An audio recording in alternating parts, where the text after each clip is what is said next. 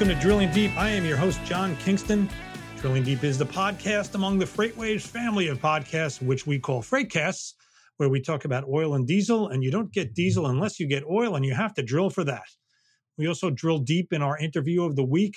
Today, we're going to talk to a pair of attorneys who will discuss a question that wouldn't have even existed 10 years ago, or certainly wouldn't have been as important. Specifically, who owns all that data that a wired truck produces as it rolls on down the highway? But first, we have to talk about something going on in diesel markets that needs to be watched closely.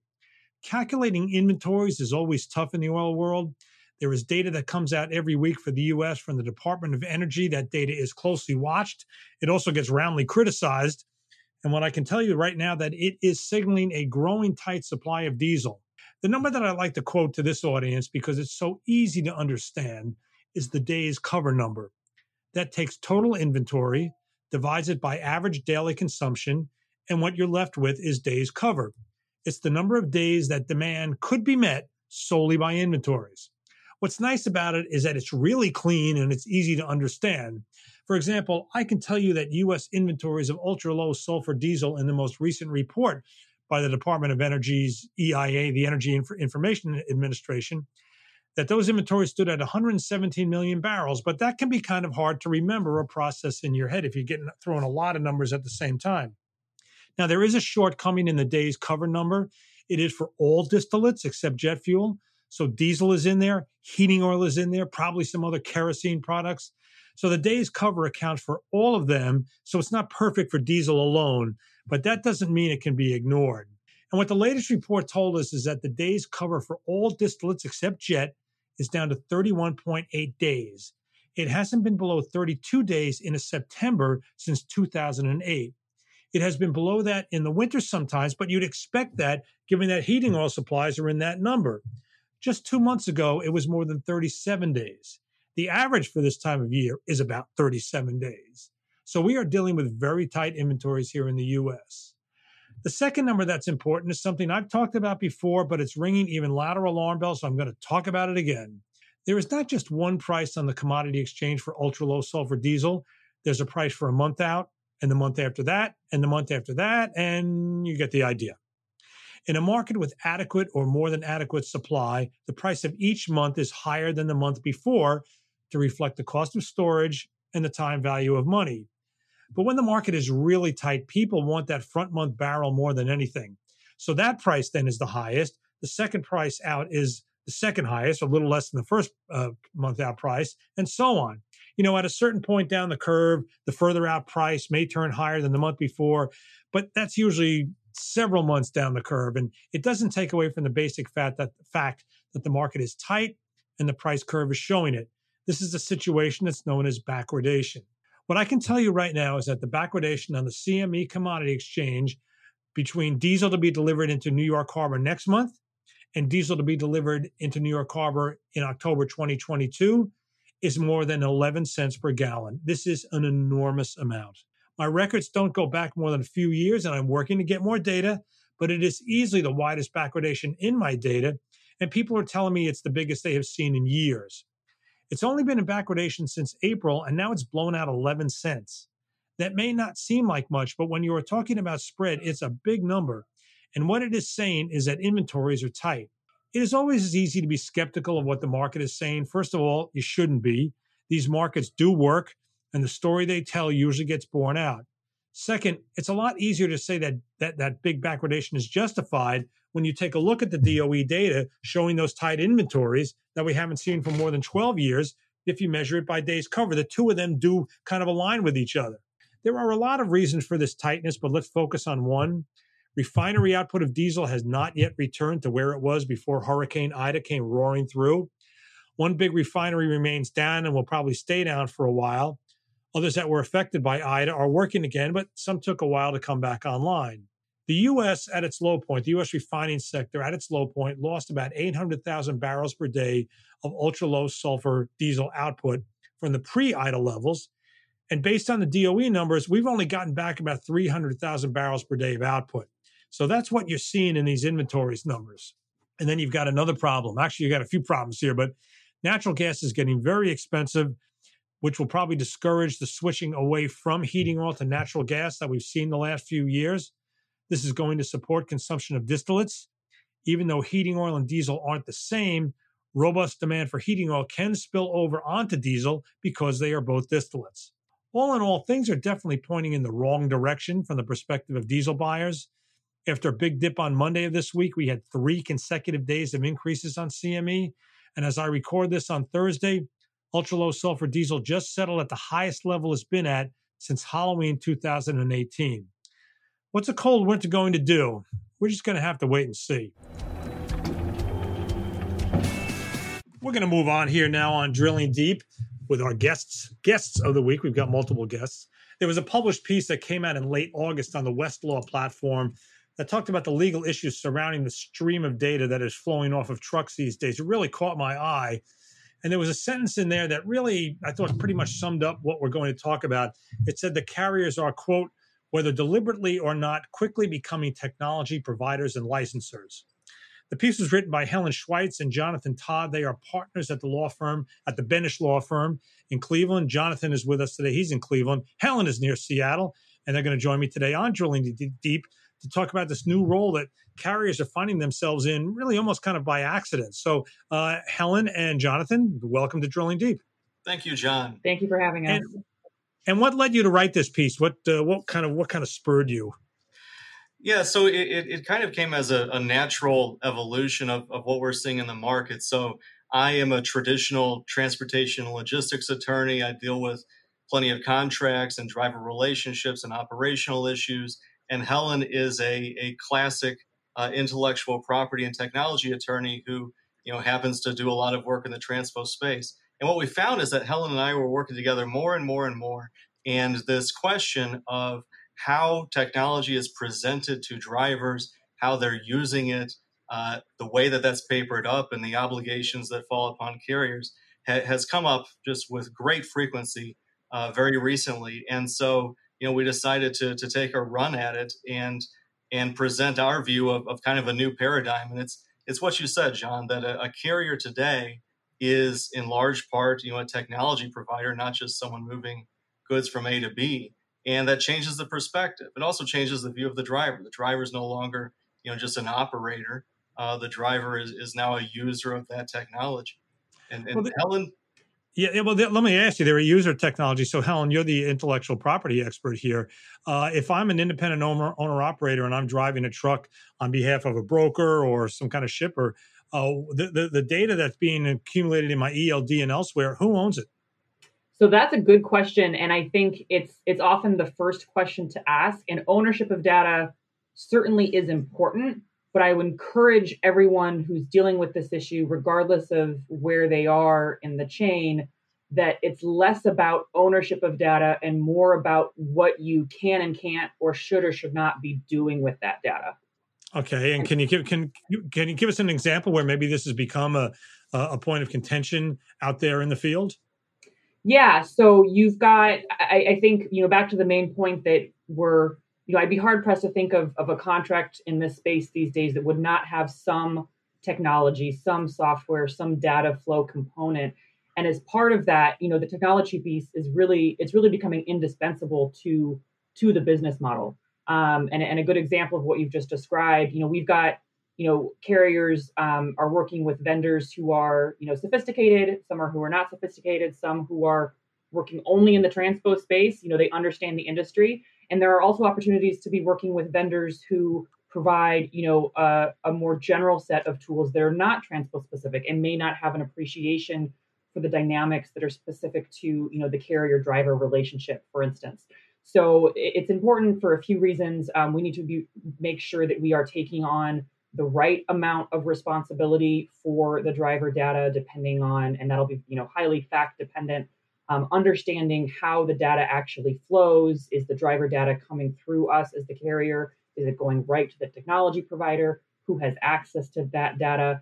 And from my perspective you know the one of the best ways to help mitigate this and to help make sure that you know data isn't being used or disclosed in a way that is you know, whether it's, you know, in violation of law or just not recommended or not best practice, is to ask all of these questions at the get go, at that point of looking at and negotiating the agreement we find that regardless of where the actual legal terms end up in terms of protective or not protective, having these conversations, these fact discovery calls very early on in the process and involving legal counsel in those discussions can make a huge difference. Well, Jonathan, let me ask where where have you seen this to be an issue? Is this an issue with independent owner operators? I would imagine if you're a if you're driving for a fleet, the uh, ownership of the data is pretty clear. The fleet would own it, uh, though the use of it by out, outsiders would uh, would be an issue. But uh, I'm, I'm thinking about the independent owner operators and what their role is here. Yeah, it, it's an issue across the board with any driver, but I think that the ICs are, are unique in that you know they're of course independent. We have federal leasing regulations that we have to observe as we as we engage independent contractors in contracts. And in my mind, that that creates you know the perfect and in some ways necessary you know space to deal with these issues.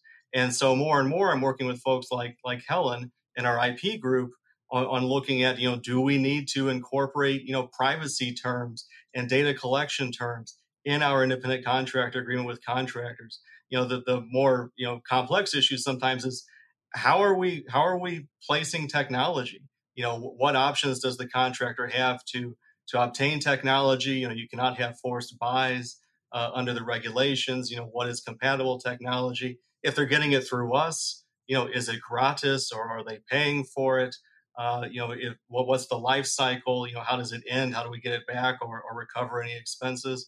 And so we're thinking through kind of that that entire landscape uh, of the way in which you present this to drivers and get their agreement. Typically, it is through the IC agreement, uh, and this gets back to all of kind of the classic analysis of of the way that you legally engage ICs. Which, at the end of the day, and, and this is the most interesting thing I found in dealing this dealing with this with with Heather and I'm sorry with with Helen and our clients is you know, at the end of the day, it's all about disclosure. You know, the federal lease, re- leasing regulations require full disclosure to your contractors and that they agree and everything's above board. And from Helen's perspective, it's the exact same way.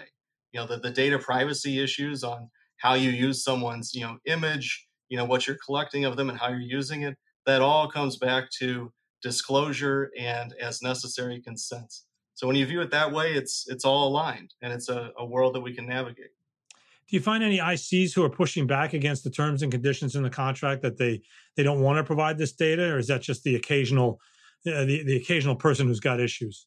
Well, it's a balance, right? And and the challenge with fleets that have high IC populations is that you know you, you you don't want to control, you can't force things. You know, we don't want anyone to end up in a situation where there's you know classification risk, and so it is a balance of of looking at priorities of of safety first and delivery of the service you know, second, uh, in finding something that really makes sense. And you know, I think you know the future of all of this is that you know we're we're coming to a world where a driver, whether IC or or an employee driver, is in part you know a, a technology operator. You know, not just not just you know an operator of their tractor. And so, you know, I think part of it's educational also. Part of it's saying, you know, this is the technology available to you. This is the technology we expect as a as a carrier or or at least compatibly.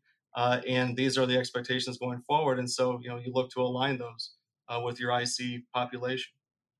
Helen, has there been standards set yet? Is there like kind of a you know best practices, common practices on this issue in the trucking sector that uh, the, the whether it's the broker or the ship or whatever, or the, the fleet certainly uh, are the ones that possess the data at the end of the day?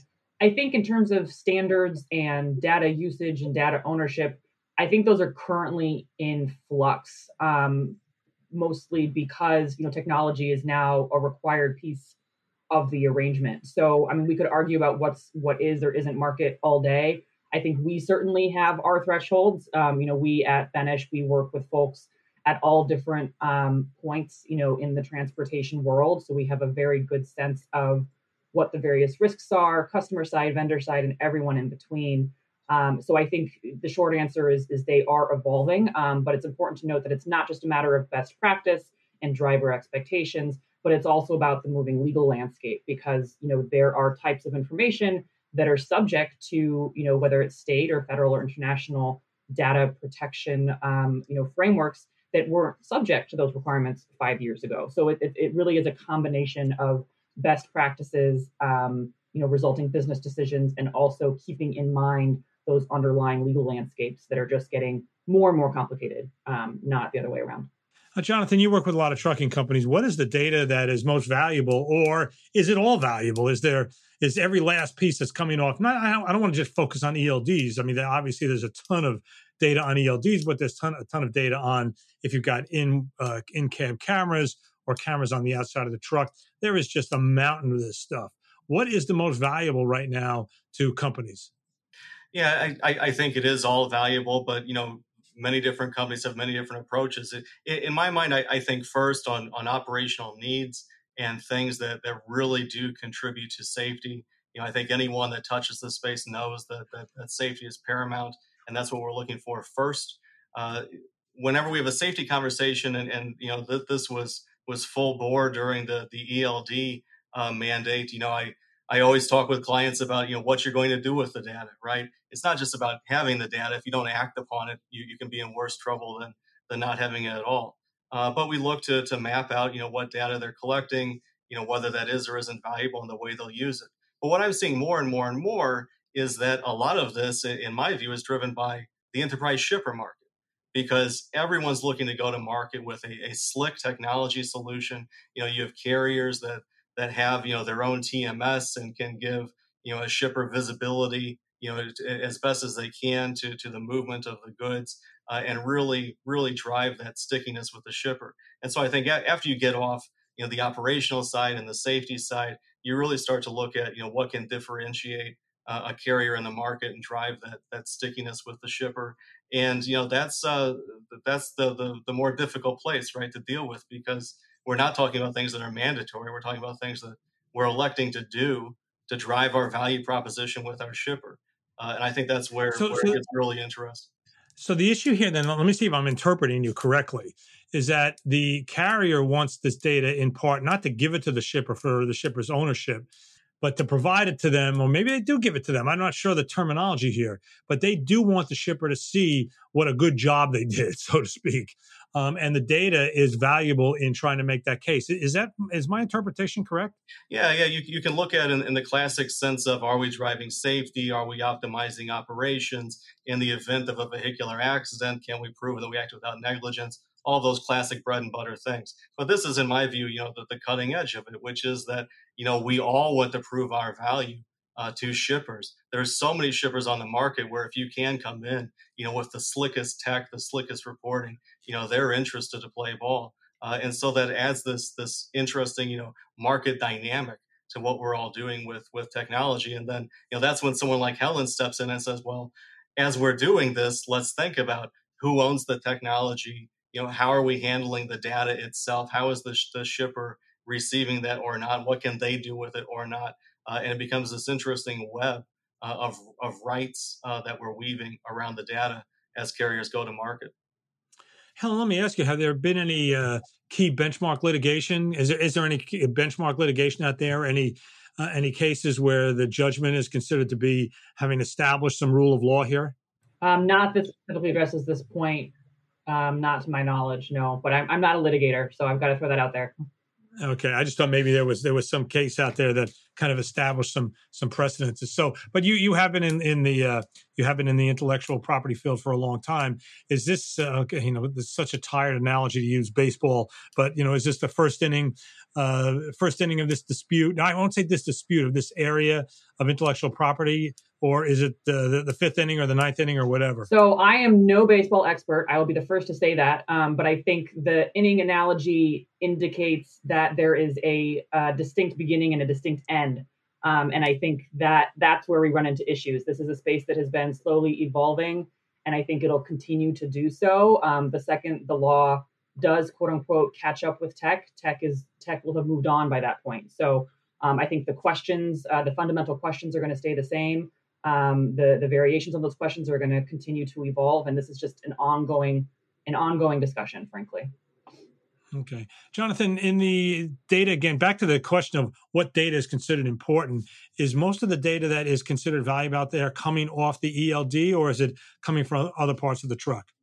You know, it, it's interesting. You know, the the, the, data that that's most operationally uh, most valuable rather from an ops and a safety perspective is you know the, the data of, of location of operation of the tractor itself uh, and and you know safety oriented data generally uh, and so that's something classic that we can all get our hands around the thing that that starts to get very interesting is something like you know think about in-cab cameras right uh, and with an in-cab camera you know you you are potentially implicating you know the the driver the driver's their image you know their rights what what they're doing uh, and you're also giving you know real-time data to to a carrier that you know maybe they need to to monitor in some way and act upon uh, and so while you know this doesn't necessarily you know drive you know market stickiness with a shipper you're not going to put in front of a shipper you know what a driver's doing you know that's a, an interesting you know dynamic space uh, that uh, that is that is relatively new you know we, we have the same issue you know not just in cab but you know, for example, in yards, you know, we'll deal with, you know, uh, client questions from time to time about, you know, I'm lo- looking to put up cameras in my yard. You know, do I need to post a sign or not? I'm looking to put up cameras, you know, in my driver break room or in my warehouse. You know, what do, what am I going to do with that data and, and and act upon and how do I give notice to it? And so it's this this just unique world and in this you know environment where we all have cameras and all have data, and we're all sitting here thinking, well, how do we manage you know the relative risks and the relative benefit for all the parties. It's a it's a it's a special time in that perspective, and I I definitely agree that you know we're on the on the earlier end uh, uh of the baseball game of, of data in this space for sure. And I think it's further complicated. I mean, we've got the traditional the traditional pieces of technology that you can touch and feel. You've got the ELDs, you've got um, you've got in-cab cameras and everything Jonathan just described. You also increasingly have drivers using their own personal devices, um, you know, whether it's a tablet, whether it's a phone, and you've got mobile apps on those devices that have to be used, you know, as part of providing the services and tracking and tracking and all that. And unlike an ELD or a camera, which is, you know, full full circle, here you're dealing with a third party device. You have no idea what's on it. Um, you don't know what's being collected. There's just a lot more questions to ask of your technology provider when you're talking about a mobile app than something more traditional like an ELD. That's what we found. Yeah, that was actually stole my next question because I, I, I had read the the Westlaw piece and you did make reference to third party apps and what would be the intellectual property issues with that. Uh, is there a whole body of law on third party apps that might be different from something like an ELD? Um, whole separate body of law, um, no, um, but it's it's just taking taking the current state of technology law and data privacy and applying that to something like a piece of software, a mobile app that is downloaded onto someone's personal device, as opposed to you know handing over an ELD or a camera that's preloaded with something and say, hey, go use this. Um, you know, when, when you talk about mobile apps, when you talk about software, and this is another key point with mobile apps, you're talking about a program or you know an experience that the driver is directly interacting with. If you have an ELD, if you have a camera, there's software on that. You know, maybe it's connected to some other you know database and it's sending and receiving, but the driver's not interacting with it other than maybe pushing a button. Right on a mobile app, it's completely different. You have you know the whole user experience and everything that comes into to play from a technology perspective and a user perspective that's not transpo specific all of a sudden becomes applicable. So driver as user we're seeing um, is becoming more and more critical, not only just from a legal compliance point of view, but from a driver experience point of view and driver retention and staying competitive and, and all of those commercial questions. I'm not sure who this question is for. Either you can answer it, but is there going to be a market for this data that uh, where this data can be monetized, sold to third parties who just want to see what's going on out there? Let's say some kind of aggregator of data, who's then going to in turn maybe sell their own uh, their own data stream to the industry. All I'm going to say is there already is such a market, and then I'm going to hand it over to Jonathan. yeah, and, and and the way that this this shakes out is, you know, Helen and I, you know, we have these conversations early on with clients, and you start looking at, you know, the data map. You look at, you know, the carrier is maybe, you know, one spoke in a hub of all these different relationships. You know, you'll have the the third party uh, uh, technology provider in the mix. You'll have maybe, you know, the the warehouseman that's used in the mix, or or you know maybe the the shipper has their own software in the mix so you, have, all of these relationships and they're all papered up and you know they may or may not deal with you know who owns the data or who can use the data uh, and so it, it, creates this convoluted web that that's kind of you know bespoke to each situation on exactly what you can and can't do with it and you know from my perspective that's you know the you know the, the the the rocky you know question number one is is for every unique fact pattern you know what can we or can we not do but beyond that you know you, you think about you know what what may have commercial value you know a, a lot of uh, a lot of enterprise shippers will will take the position that any data uh, generated in service of, of their contract you know they own uh, and so they're trying to be protective and that's understandable for them. But beyond that you, you can envision you know you can envision the the, the, the value of, of aggregate data for example of just you know traffic flows uh, generally you know of, of the types of products moved and, and where they're moving to uh, of, of the timing that it, it, it, takes to, to move products across the country as you're looking at you know supply chain modeling and, and things like that and a lot of carriers will use this themselves of course for for driving their own you know business intelligence and modeling of their own operations but you know it's, it's pretty easy to extrapolate that to you know the broader market of how you know this could indeed you know be a valuable resource uh, you know, generally uh, for folks moving product across the country and across the world. We have time for one more. Great discussion. I'm just wondering if I mean this this question is kind of coming from what you just said. Is the technology, the speed of technology development, outracing the legal the, the legal structure for dealing with that data? Well, Helen, let me go first from from my perspective, and then you can give have the the story of the patchwork quilt of, of the data world. You know, from my perspective, the interesting thing about the transpo space is a lot of things are new, but you know, a lot of times you just apply old principles. And I, I think that's what's really interesting about, you know, the IC relationships in general. You have all these new variables, you have all this new tech, these new relationships, but it's well established how you contract for services with an independent contractor, owner, operator. Uh, and so, as, as long as you kind of stay within those bounds and think creatively uh, about how you, you know, lawfully contract for independent contractor services, I think you have a pretty clear path forward. But on the tech side, I think this is a definitely a, an evolving world. And Helen, I'll, I'll, let you offer your thoughts. Yeah, it's ever evolving, um, and frankly, I don't think um, the law is ever going to fully catch up. Isn't maybe the best the best phrase to use, but we'll ever fully catch up with the technology. If and when that happens, that means tech has been stagnant for some time, which means something else is happening in the world. Um, and it's you know same old principles. I think they're you know they, they get new applications and they get um, improved and adjusted.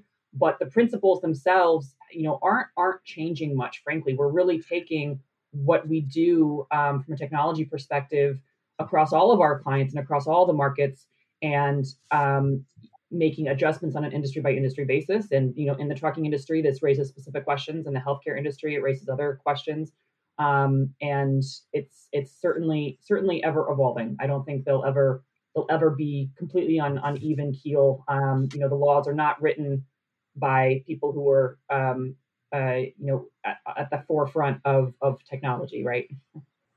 Well, if it's uh, continuing to evolve, then we can have you back on drilling deep, and you can talk about how it's evolved in let's say a year or so. So we can just come back on every week, just in perpetuity. yeah, that? really, I'm sure. So we want to thank Helen Schweitz and Jonathan Todd. They are both partners at the law firm of Benesch. They've joined me today on Drilling Deep to talk about the role of technology and who owns that technology, and not, not who owns the technology, but who owns that data coming off the, the new offering of technology that just keeps getting larger every day. You have been listening to Drilling Deep. We are part of the Freightcast family of podcasts. You can find us on all the main platforms for podcasts. I'm your host, John Kingston, and please do join us again.